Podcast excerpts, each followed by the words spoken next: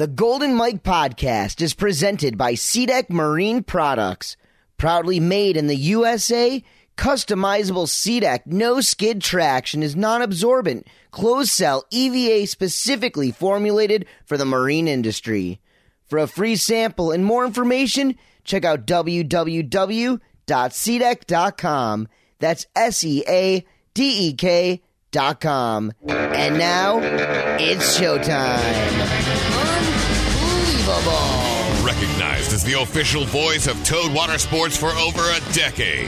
His vocal tones have narrated the industry's biggest and most prestigious events in the world. With over 25 years of on-water experience, captivating charisma, and a command of his audience. Presented by SeaDek Marine Products, it's the Golden Mike Podcast. With the noise of the North himself, Dano Limano. Thanks for tuning in to another episode of the Golden Mike Podcast, everyone.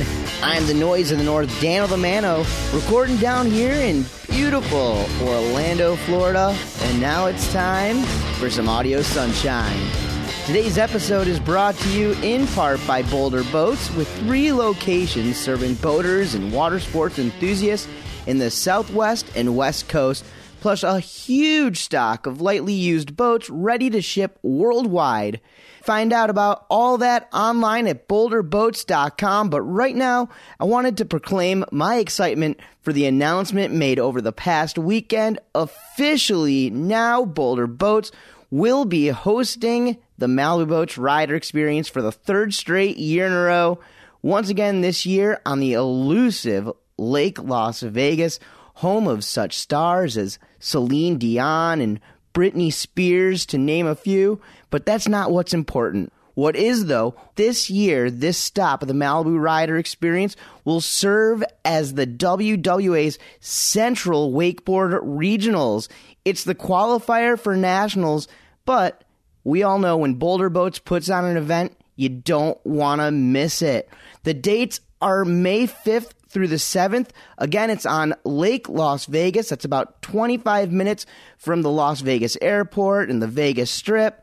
I'm going to be out there announcing. I'm going to try to put together a live episode of the Golden Mike Podcast. I'm going to keep you guys posted on that, and you can find out all the details about the Central WWA Wakeboard Regionals and the Malibu Rider Experience with Boulder Boats at the Boulder Boats Facebook page or at boulderboats.com.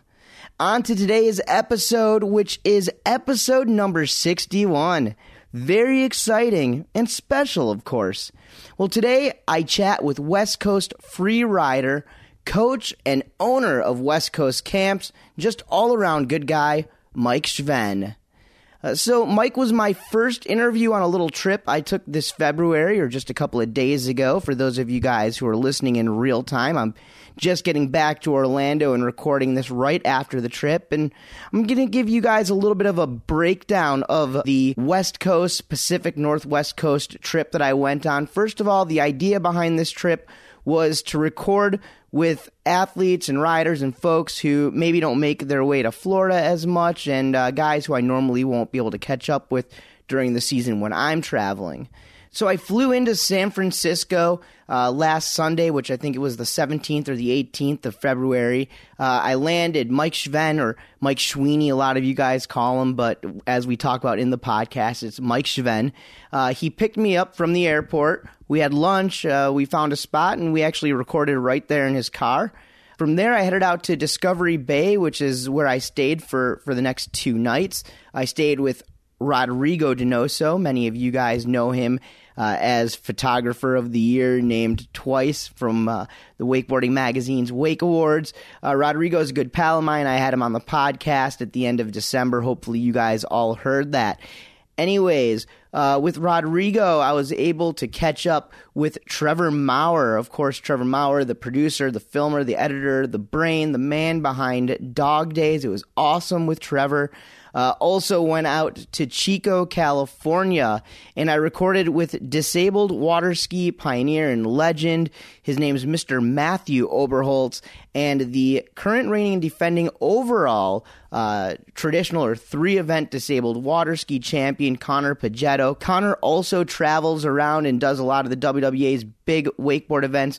He's a many-time U.S. National and World Wakeboard Adaptive Champion. So I was excited to record with those guys. Also, one of my passions on the side, as many of you guys know, is yo-yoing. Well, the National Yo-Yo Museum happens to be right there in Chico, California, so I stopped over there real fast to check that out. From there, I headed up to Oregon. I met up with a good pal of mine, Zach Stone, had to make another yo-yo stop, one of the top yo-yo manufacturers in the world called One Drop Yo-Yos. They're located there in Eugene, Oregon. They swagged me out. I had a great time, some great products, so a quick shout out to those guys, Paul Dang, and for giving me the tour and the rest of that crew. From there, I spent the night in Salem, Oregon, where I met up with Colin Wright. Colin drove down from Portland to meet me over at Zach's house. We recorded. Colin's an old friend of mine, guys, the OG backside spin master. He's just got an amazing story. Colin was one of the first pros that I really looked up to in wakeboarding. I really hope you guys listen to that episode coming out a little bit later on down the line. That should be releasing in April, I do believe. So from there, I went to Portland, took a day off. I picked my girlfriend up from the airport. We're really into Cities of the Underworld. I don't know if any of you guys are into that. That's that show about like secret cities underground and stuff like that. Anyways, Portland has an underground, the Shanghai Tunnels. We went on that tour. Enjoyed the night there in Portland, and then the next day we drove up to Radar Lake to meet up with Eddie Roberts. And Eddie, for those of you guys who don't know, well, he's been known in the industry as the right-hand man for Herb O'Brien for so many years. He started back out with HO Skis, doing design back in the early 80s, and now, of course, he's one of the heads of design at Radar Water Skis and Ronix Wakeboards. Eddie is a legend, and I thought that we needed to chat with him and get his story, and I really enjoyed it, especially being up there at Radar Lake and getting my opportunity to get out on the water there. I didn't ride or ski on Radar Lake. It was a little chilly, but we took a boat ride, and I actually drove around the islands. It was just a fun time. Saturday of the trip, which was pretty much my last day of the Pacific Northwest Coast portion of the tour. I went to a yo-yo contest, the Pacific Northwest Regionals. Just some passion stuff for me, guys. Just some fun stuff outside of wakeboarding that I'm into. You know, it's what I love, so what can I say? Anyways, I've got some videos and stuff from the trip, as well as all of the audio that's going to be posting over the next couple of months, so make sure that you guys listen to all of that. Anyways, today I'm really excited to have Mike Schwenne on the podcast. I do real fast want to remind everybody that the Golden Mike podcast is brought to you for free twice monthly on the first and third Wednesday of each and every one of those months. You can find us online at noiseofthenorth.com. We are now available on SoundCloud. I am continuing to occupy the page with past episodes and hope to have all of those up sooner than later. The Golden Mike podcast is also on iTunes. Every episode is on iTunes, starting with number 1. That was with Mike Dowdy, and it was released back in April of 2014. They're all available, so be sure to search the Golden Mike podcast on iTunes or the podcast app on your iPhone. Hit subscribe, then click the middle button and rate and review the show. I'm loving reading your reviews, guys, and I want more. I'm addicted. If you have an Android device, which I know many of you guys do, just download about any podcast listening app that you can find and search the Golden Mike podcast. Worst comes to worst, you don't find it, delete the app and find another. I've been hearing from lots of Android users that is exactly how they listen to the Golden Mike podcast. To keep this podcast no charge to you, the listener, I'd like to thank the sponsors of the show: SeaDek Marine Products, Boulder Boats, Woodrow Sustainable Optics, Performance Ski and Surf, GoPuck, Malibu Boats, Rockstar Energy, C4 Belts, CWB Board Company, Leadwake, and Ronix. Follow me on social media, Instagram at Dano T. Mano, on Twitter at the Dano T. Mano, and at the Golden _Mike, and be sure to like the Golden Mike podcast on Facebook. You can always reach me through email, goldenmike@noiseofthenorth.com. All right, so I don't have an audio montage today. Unfortunately, my audio from Wake Park Worlds didn't come out quite the way I wanted it to. So instead, I'm going to answer just a couple of general listener questions that I received before the West Pacific Northwest Coast Tour. So let's start right here. A couple of these general questions. First question is from Devin Duty, and it says, what's your favorite cable park to ride at?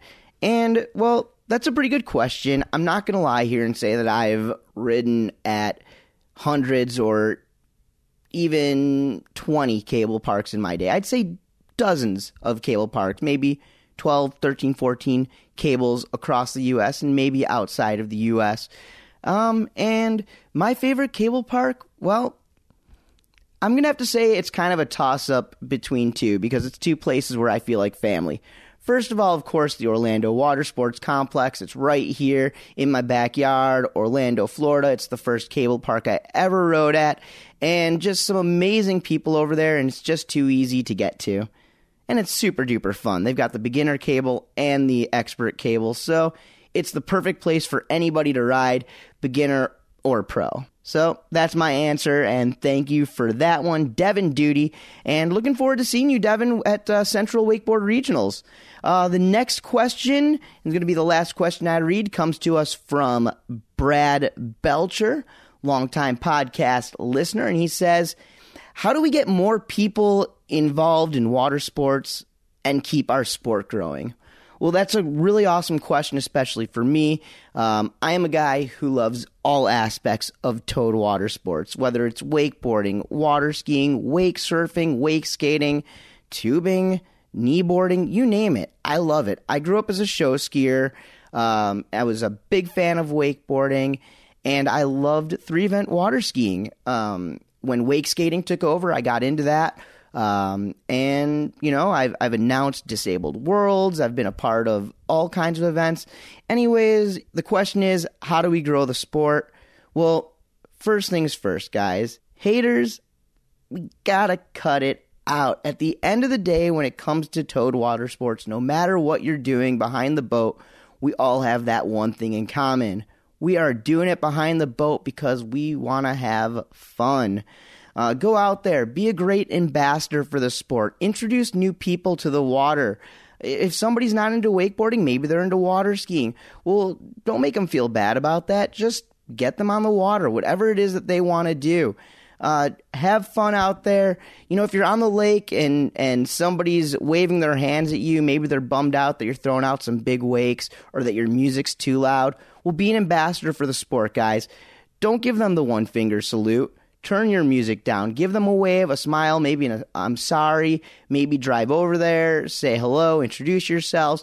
I don't know. It's all about positivity on the water. And all too often, you know, I see, you know, we're in a boat, we're having fun, and we kind of think it's centered all around us. We forget about the people around us. If you want to grow the sport, be a great ambassador once again and act like a champion when you're on the water, you know? Make the sport about everybody and not just yourself. All right, I don't know. I may have just been babbling right there. Nonetheless, just some thoughts from the Mano.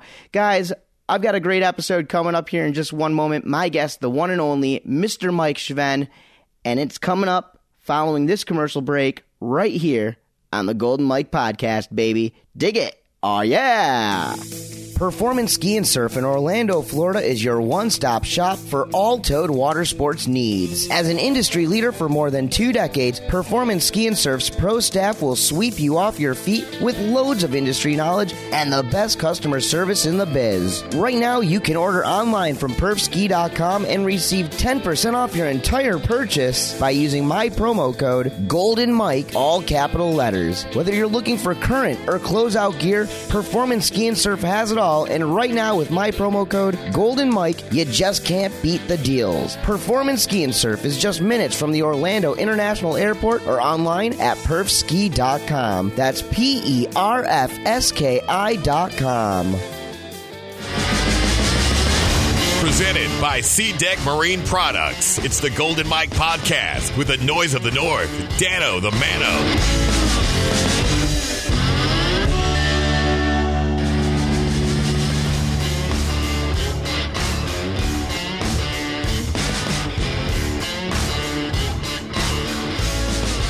So Schwenne, is it like, is it like Norwegian? German. Okay, but so... It could be Schwenne, you know, if you really get into it. That's what I've heard from some of the Germans. I always hear Schweine, right? Is that something? Is that what goes around in the wakeboard industry, Schweine? Yeah, that's my... So my grandparents, it was Schwenne. Right. And then my dad, everybody, you know, Americanized it. And so they're just, whatever people said, they went with. And Schweine seemed to be... what everybody would, how they'd pronounce it, you know, just looking at it. So you're from what part of California? I'm from Santa Cruz, California. Which, can you kind of talk about where that's at? Yeah, Santa Cruz is in Monterey Bay. It's the north part of the bay. Pretty protected area from all the coastal elements. And it's, in the surf community, it's probably one of the main hubs in the world for, you know, just... reef breaks all up and down the coast, ideal conditions because of its protection from the wind, and so pretty ideal for outdoor sports. You know, growing up, pretty much everybody's into something outdoors. Were you a surfer before you were a wakeboarder? Yeah, so I tried surfing when I was like 5 years old for the first time.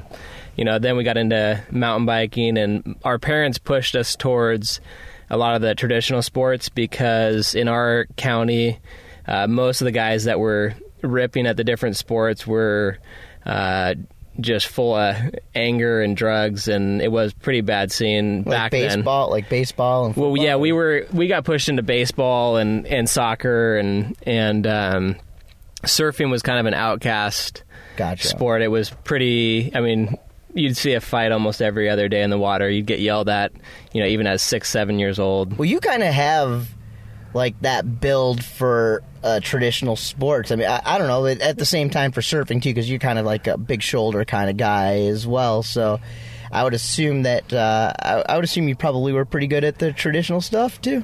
Yeah, traditional sports worked really well for me, and I was pretty decent at baseball, and then I got burnt out, and then I switched to water polo. And water polo was, I think, my ideal build. It seemed to work out really well. Sure. So when was, like, the first time that you actually got up behind the boat and, like, what was it? Was it a wakeboard? Was it a surfboard? Or were you skiing? So I got up when I was about 3 years old. And then my sister, she was, like, 18 months. She could hardly talk. So she blew me out of the water. But yeah, we were pretty young, and our parents would bribe us with whatever it took to get us to go out. And I was pretty reluctant. It would usually take ice cream, sure, where it seemed to work every time. It's usually a nice treat after you're done riding. Yeah, right? I'm guessing nowadays you're probably not eating as much ice cream. You know, I'm still slightly addicted, but it's a controlled substance now. Right. You're living that healthy lifestyle, man. That's my one vice. Right. By the time you're three, I mean, yeah, here, especially on the West Coast, like, I'm guessing people are already starting to ride scurfers, maybe even ski boards and stuff. Were you skiing at this point? Yeah, so we hadn't seen any, you know, we wouldn't see any scurfers or anything for a long time after this point. I think a couple years after I started skiing, the knee boards came out. And then I remember we got two knee boards, and they were top of the line at the point. And then the scurfer did come out. And so I was, like, begging my dad. I was like, "That is the first thing that, like, caught my eye." I was like, "That looks really fun." And my dad was like, "No, we just got two knee boards, you know, and it's a you know, like we were talking earlier, it's a fad. You know, we got the knee boards. You can have plenty of fun on those." Sure. So I had to wait, like, probably two more summers until my cousin got one for his birthday, and he brought it to Shasta with us on the houseboat trip. And so they taught me, my aunt and my cousin taught me to get up, and it was like, just game on, you know. It's like, oh, I can catch air now, and it was the turning point for me where I no longer required ice cream to get out in the water. Yeah, like just having the opportunity to ride the Scurfer was a treat in its own right. It was, yeah. And my parents would always tell me on skis, you know, one day you're going to beg us to take you out. And as soon as I hit the Scurfer, it was like, all right, I'm begging you. I saw a video that you put out, and I don't know how long ago this was, but one of the clips in the video actually showed all of your boards. So you kept every single board you ever had? So I've got a funny story on boards. The first board I actually owned was a Rusty Seahorse, and it was a twin tip, and it was one of the first twin tips to ever come out, same time as the Flight 69, just right after that. It was a honeycomb board. And I had this board. The only reason I was able to get it is because my parents owned these surf shops. And so I was in my, you know, scurfing on my cousin's board. And so Rusty finally comes out with a board, and my parents are like, we can buy it for half price, so okay, we'll do it. So I get this twin tip board, and then I was snowboarding at the time too, so I knew twin tips were generally cool. And then I'm watching Spray, and everybody's on directionals. And I'm like, oh my gosh, I bought the wrong type. And so I literally was regretting this twin tip board I had, and I was going into the Cope McFeeders back then and looking at all these directional boards, like I wonder which one I should trade in for. So when did you like really start getting into like wakeboarding and learning tricks and stuff like that? I honestly, I mean, as soon as I got my own board, I was so hooked. Like I started trying to wrap up and do 360s, and they were like 3 inches off the ground, but it was just like I was just trying everything I could. And we saw someone do a back roll or something, and that was like the ultimate. Like I never thought I'd be able to do a flip on a wakeboard, but just knowing it was possible was like pretty rad to see that go down. Were you watching other riders or anything, or just through the movies or videos? It was pretty much, there was only like one or two other riders that I ever saw doing these types of tricks that stuff that I hadn't done yet. So it was like kind of on one stage you felt really good about yourself because it was pretty new, and so not many people were making you look bad. But I was inspired when I did see those other guys. It really was like gave you that motivation, knowing that you could actually, when you see it in real life, it's different. And You see it in the movies, you're like, oh, those guys are paid professionals, of course, like they're like superheroes. But to see someone do it on your lake was like, okay, I might be able to do this. Do you remember who maybe some of those first guys that you got to see in person were? Yeah, so the first person we never even met, that was on Shasta. And then on our lake, this guy, Paul, and I still run into him like a couple times a year. And he was insane. Like he probably could have been, he might even have been on the first, you know, pro tours back in like the 94 era. But he was doing like 8 different flips. It was insane. And he was just, he could care less. You know, he would just lay it all out there when he went and rode. What about like pro-wise? Do you remember who some of the first guys that you would recognize were? I mean, I was watching Spray from the beginning, and so I remember when I saw Byerly for the first time, I was, you know, pretty starstruck. The first person I got to watch that was at that level was this guy Ian Kirk, who worked at Shasta, and he was doing all the big tricks. I think it was back '96, right before the first board stock. And so Ian was super impressive to watch, and he was also my coach as the first lesson I ever went and took. So at the Steiner Ski School up there. When did you like start taking wakeboarding super seriously? Like was in high school? Were you like, I'm going to make a career out of this, or what were you thinking? Yes, I think even back to like 6th grade, I remember I'd get the videos, and I think Randy Harris, Randall now, he was in Scurfs Up, and so he inspired me because like, oh, he looks about my age. I think he's a year older, and so I didn't live near a lake, but I would just, every trick that Randy would do, I would go jump on the trampoline and learn that trick. And so I was like, I was trying to stay up with him, but I was just on the trampoline and he was out in the water. There was a good crew of riders here, but did you ever find yourself out on the boat or riding with these guys? You know, I never ran across anybody until like 98, I think it was. So it took a while. You know, there's another guy at my high school that loved wakeboarding, so we'd talk shop like every day at drafting class, and but yeah, it wasn't until like late '90s that I finally started getting to ride with people that were way better than me.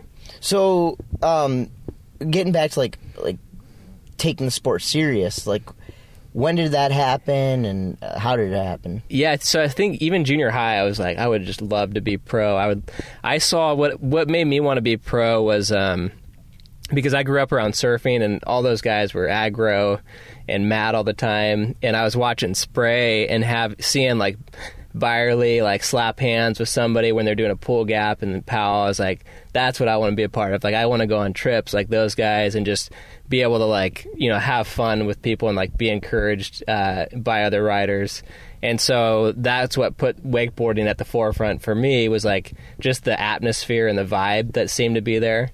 And so as soon as I saw that, that was when I, like, picked wakeboarding. And so baseball kind of went out the window, and snowboarding. I was really into it, but it was cold, and I was like, I'd way rather be involved with wakeboarding. You know, you're a great rider. Your style is absolutely insane, but you definitely have a different approach to, like, what pro riding is, right?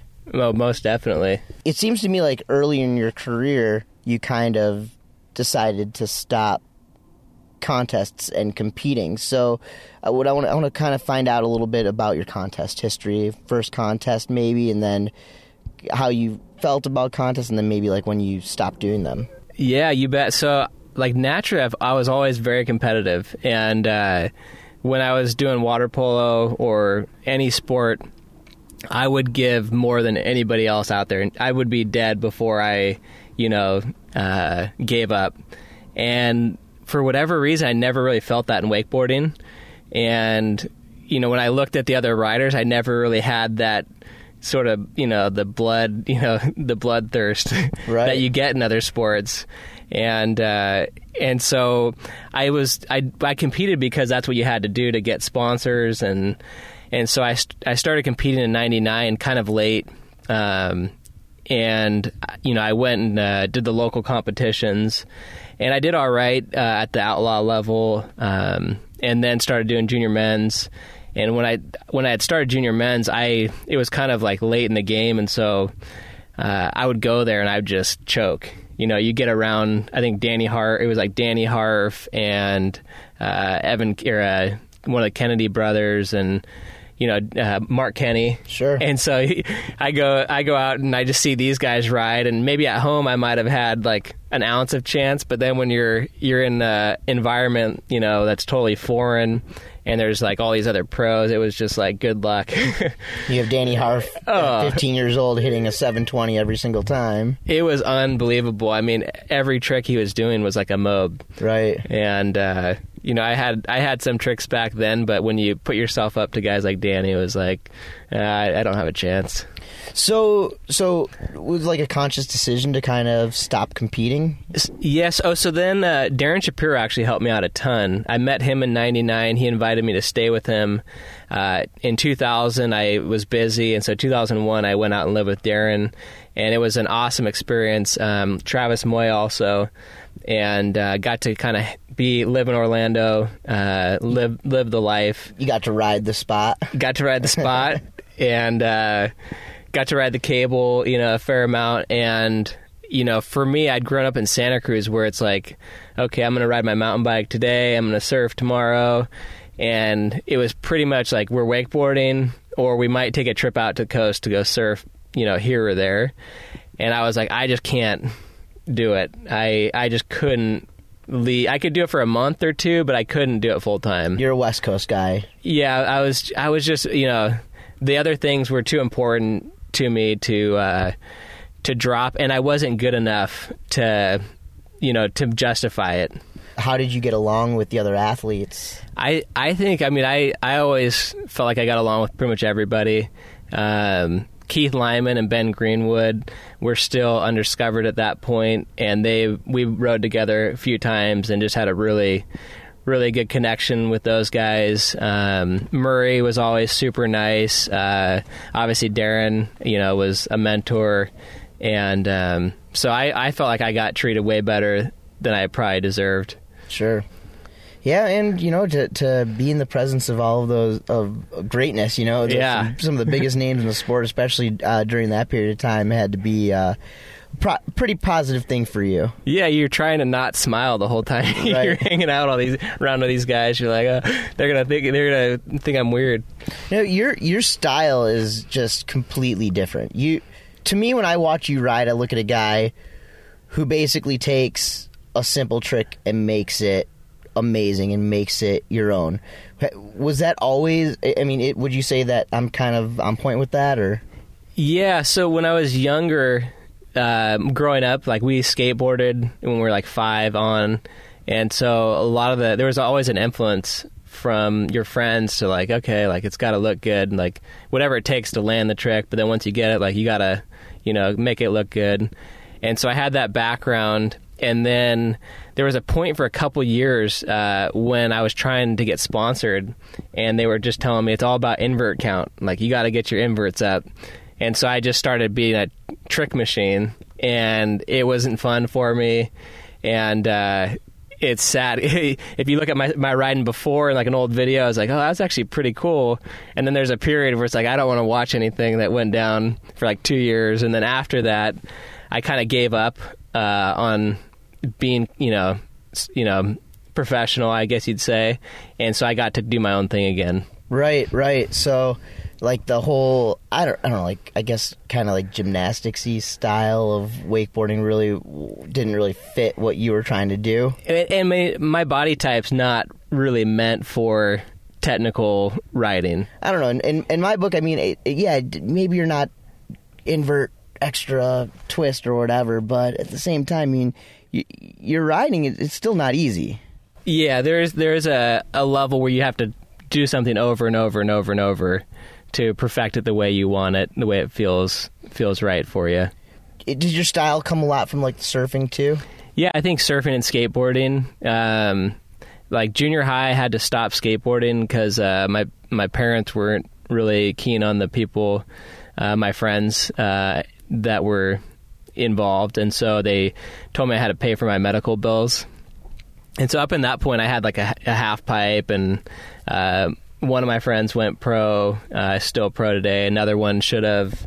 And so I think that was our first, out of hours spent, I think skateboarding when we were younger was pretty dominant. And then surfing, as I kind of got older, spent more and more time. When you're younger, you don't get that many waves.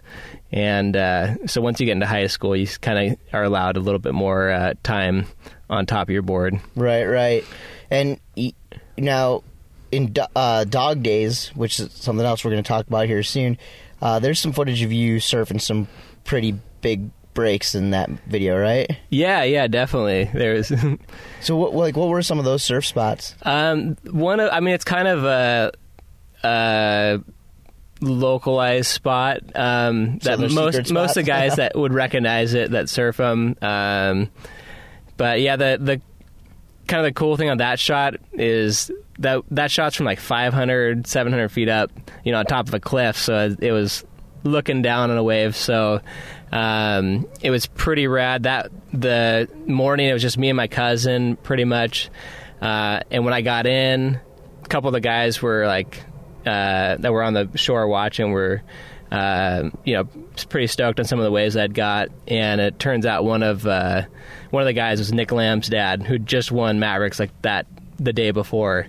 So that was pretty awesome experience to just, get to hang out with some of those guys. And that was a pretty memorial way to end that session. Hey, folks, we're going to stop right here so I can talk a little bit about my friends at SeaDek Marine Products and how easy it is to customize SeaDek in your boat or really any marine or aquatic application this year.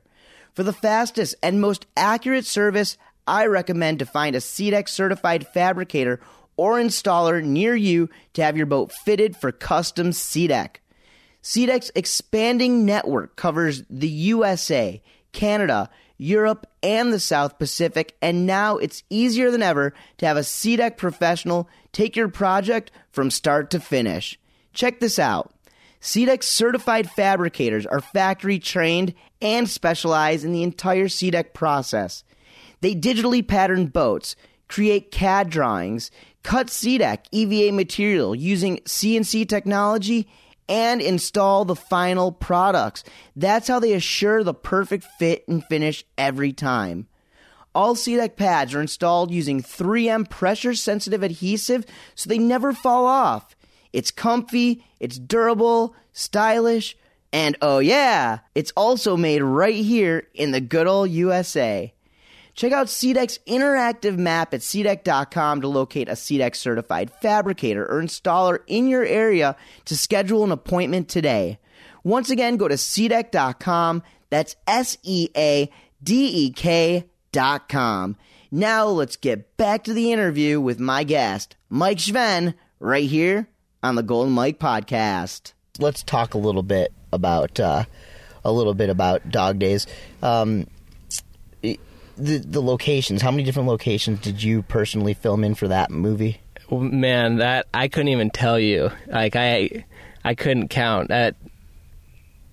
The amount of locations would be easier. The amount of days, I have no idea. I mean, it was so labor intensive in a good way.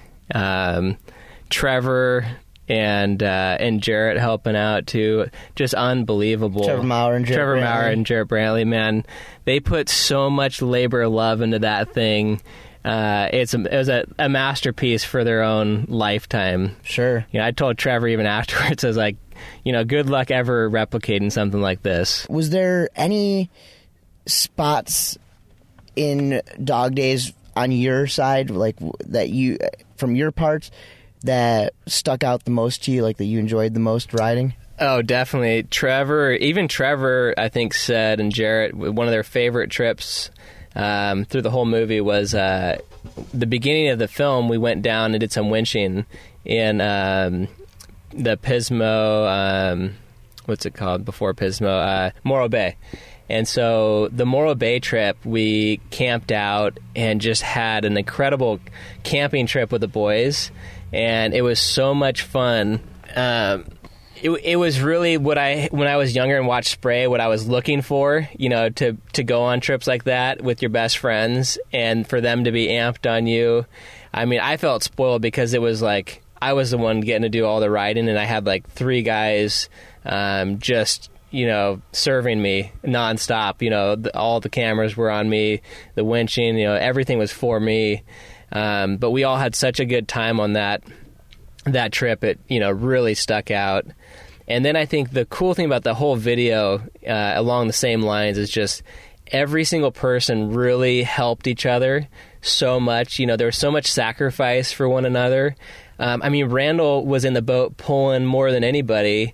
And it's like he's a legend. Like, he shouldn't have to drive any of us. We should be giving him grapes and whatever he wants. And he's out there serving the rest of us. That was insane. And Josh, same thing. He's like, the most qualified rider of the whole video. And he was out, driving chase boat more than anybody. And everybody was helping out. And so it was really special to be a part of something where everybody really was helping serve each other in whatever way they could. Yeah, it just seemed like that movie, you guys really came together as a whole to put that thing together, and it was like a family. It wasn't just Trevor trying to put something out. It felt like Trevor was truly giving you guys, a grip of the steering wheel. Yeah, Trevor was the leader, and he cast the vision, and everybody, got behind it. And we have a group text, and so when that thing gets going, it starts blowing your phone up because everybody is, so just pumped on each other, and it really is a unique form of relationships. Okay, aside from like your part, what part of the movie stands out the most to you? I really love Trevor's part. I just love seeing him stack so hard. Like, you just see how much he wants it in life, and how much passion he has towards wakeboarding. And so I think that intro he has, and then the effort he puts in after it was, to me, just like, it was very emotional. It kind of represented what that film was for him in itself. And then obviously watching Josh's section is like, I mean, you could watch it probably 10 times over and still be like, oh, well, that's something I've never seen before. Like, you just can't watch it one time and actually see what he's actually doing. Sure. Like, what do you think that movie helped kind of elevate West Coast riding over the last 8-10 months since it came out? Oh, it definitely did, and it's rad because the riding has gone on for years, and a lot of it ends up in magazines, but it doesn't get put down on videos, or it's kind of has a half effort approach, and so to have it have a full it got what it deserved. The effort was put in, but it was like it actually came out in a completed project. I think it was so important for all the riders that have put so much into their riding and the sport to finally have a video piece that reflects, what they've been doing. I mean, there's been videos coming out of the West Coast for so long. I mean, Delta Sessions, I believe there was 2 videos or 2 volumes of that. Obviously in the old days, the OG movie Spray and Hit It, a lot of the filming was done on the West Coast, but it seems like the spotlight is on Florida, on the East Coast, so much, what do you think it's going to take to kind of bring that spotlight back over here to the West Coast? I mean, obviously, it's almost impossible to really bring the spotlight back, but I think it's cool for anywhere just to see that guys like Josh and Trevor and Randall and Mel have been able to make a career and not have to move to a certain area. It makes it a lot harder, but I think guys in Texas are doing it, and I think just seeing it come to fruition, it is going to inspire people to continue what they're doing locally. And what's rad is you see so many different sceneries, and I love seeing a video section, even if it's online, of some different lake, in a place I've never seen. It really adds an artistic, balance to just the riding. Aside from Dog Days, like what wakeboard videos over the last couple of years have really stood out to you?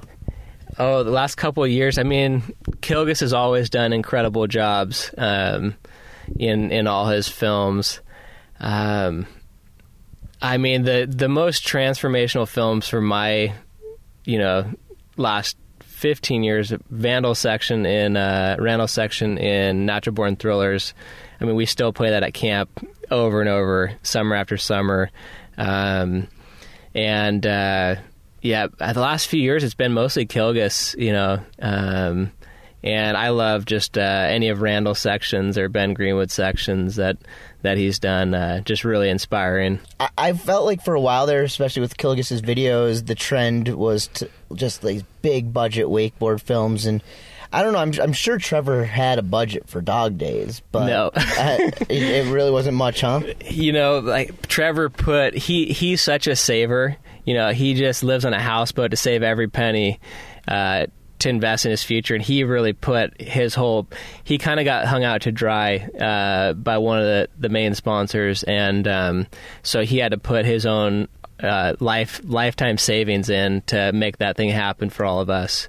And so that was it was a pretty rough blow, and it's pretty rad to see, what he was willing to put forward. I think that inspired all of us too to just to contribute as much as we can riding wise, and then to cap it all off, winning Wake Awards video of the year. Yeah, that was so special for a guy like Trevor and for the West Coast. And that's what I wanted to ask you, what does that mean to all of you guys who were a part of it?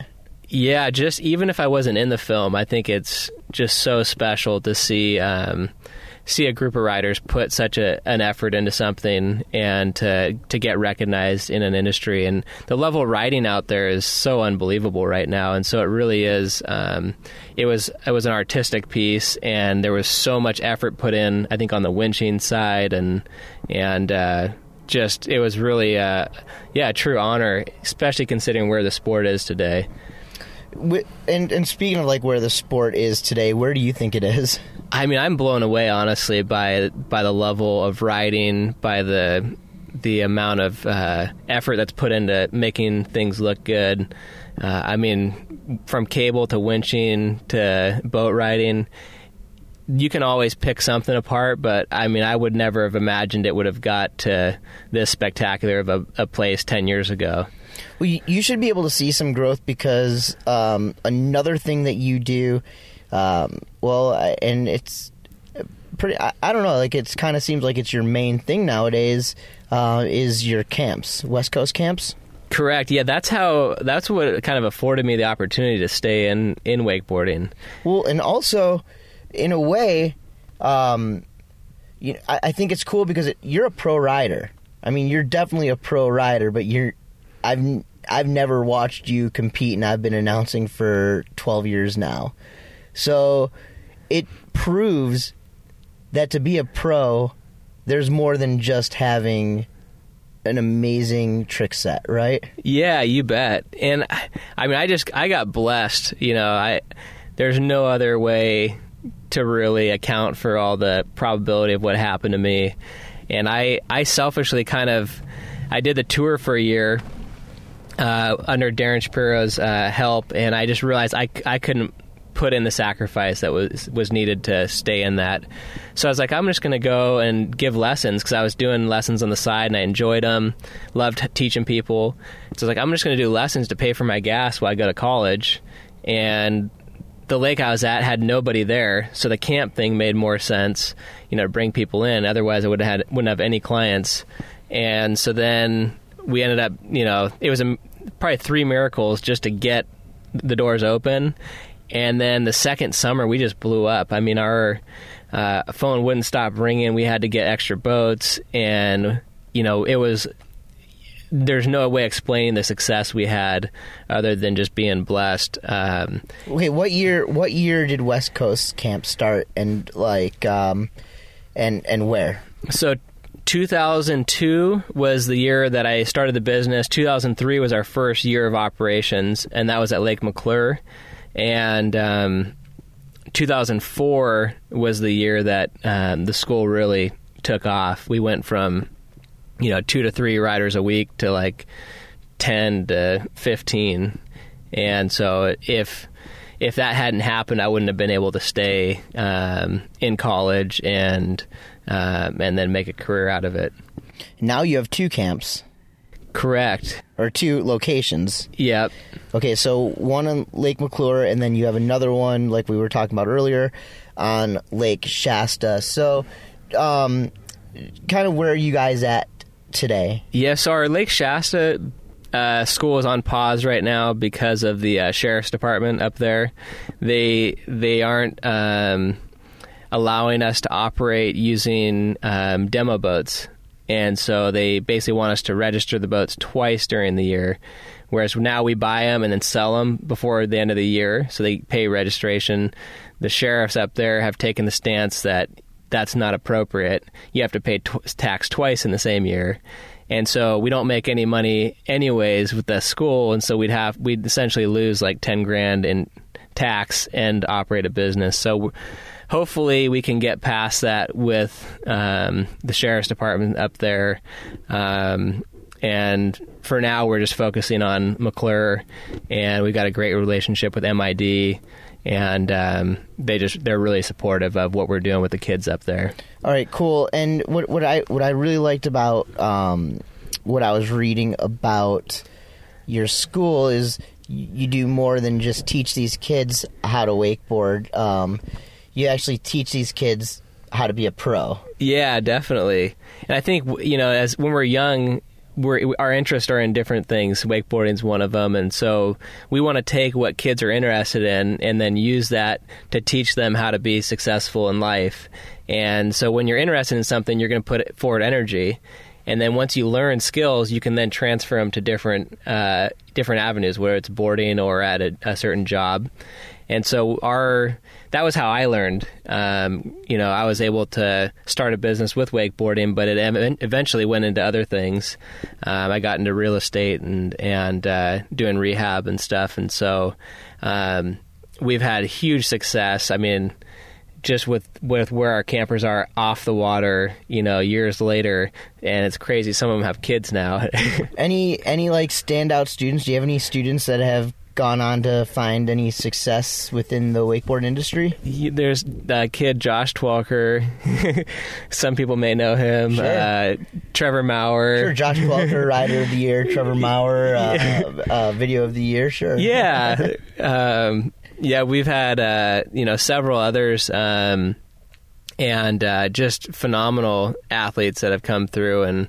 And I think with Trevor and Josh, it's really cool. They almost play off each other. And the fact that they both came to, I think Josh was like 10 or 11 when he was a camper the first time.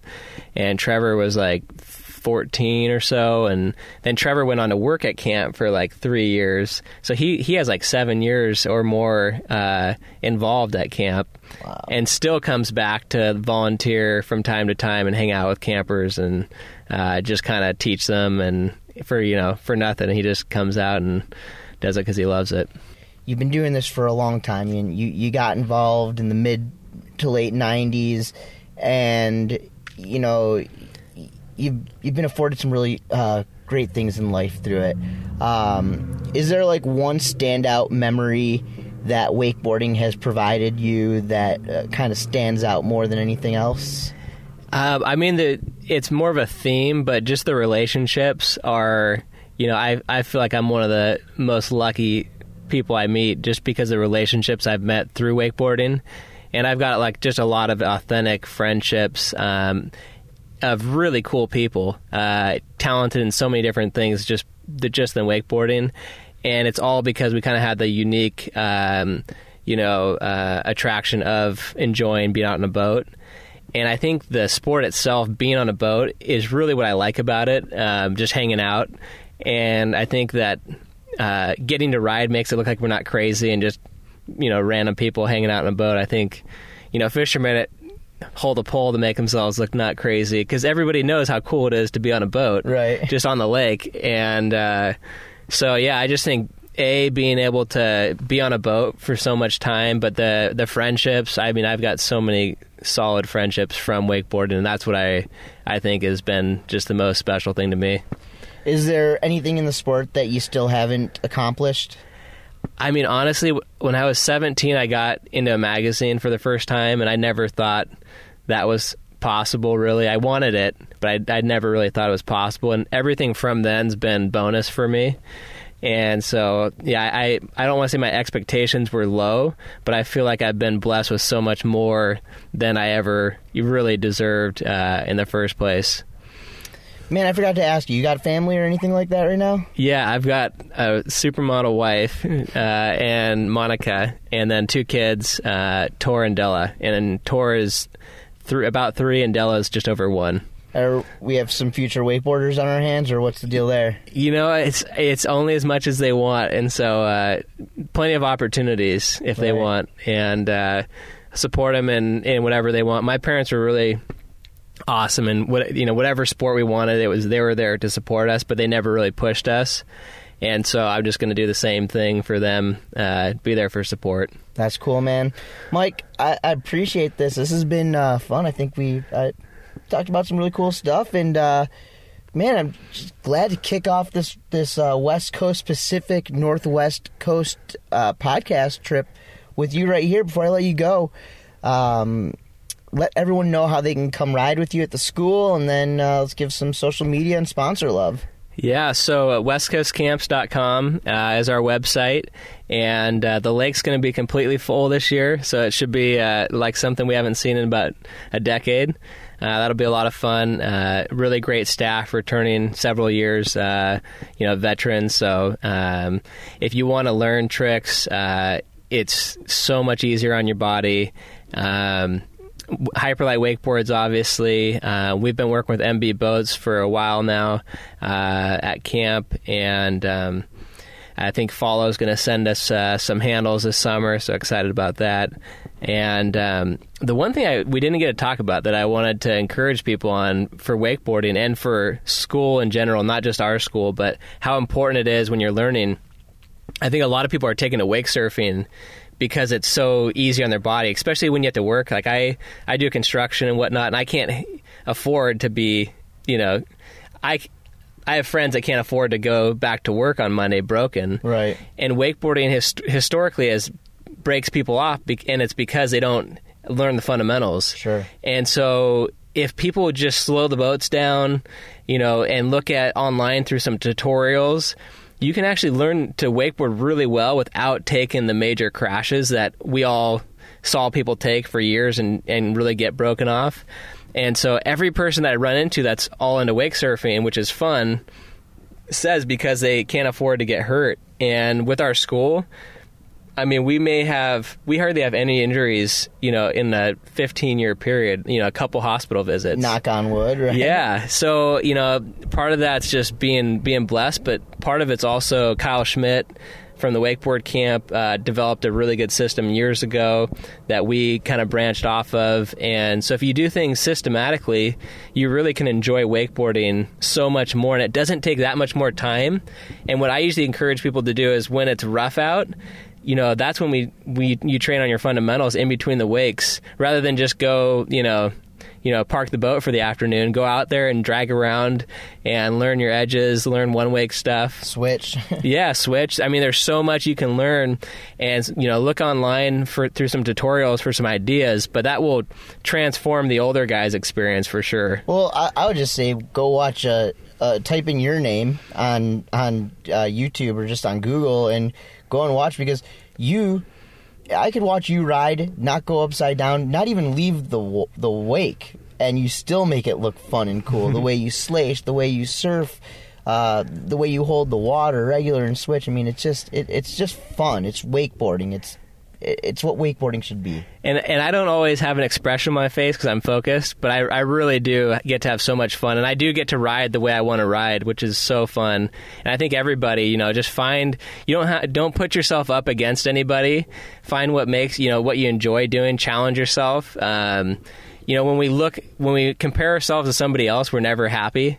And so, you know, to really enjoy what you're doing, just find out, like, you know, what type of things on the water you have fun doing and pursue those. And then if you get stuck, go back to something easy and try to manipulate it and do it in a way you haven't done before. And that kind of boosts your psych meter up. And then that helps you break through that higher plateau. Yeah. Hey, well, my dad made me side slide for like 5 years straight, every set, nonstop. So I know all about going back to the basics. Yep. Hey, what's that website? WestCoastCamps.com. All right, cool. Your sponsors and your social media, sir. My social media would be Mike Schwenne, MikeSchwenne for Facebook and Instagram, and my sponsors would be Hyperlite, and we are very well taken care of by MB Boats. Very cool. Mike, anything else? Oh, have fun wakeboarding and enjoy your friends and family. Dude, thanks a ton, brother. You bet, Dano.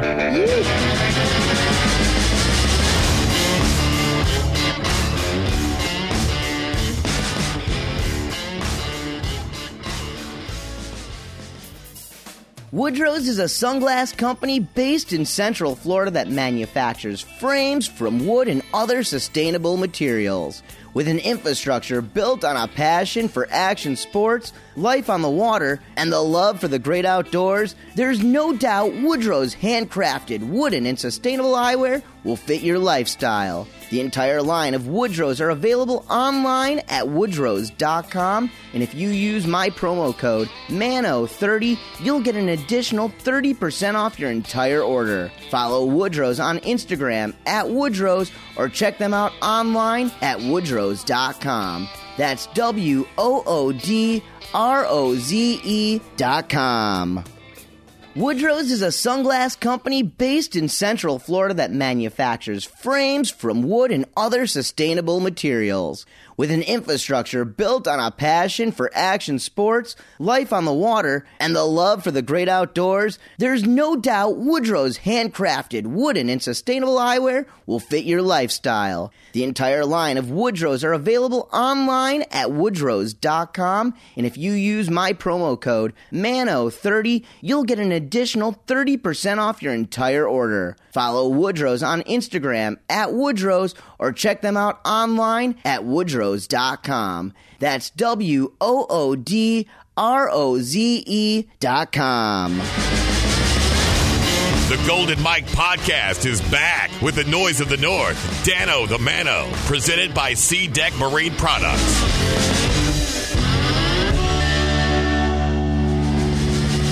To hear some different perspective from Mike Schwenne.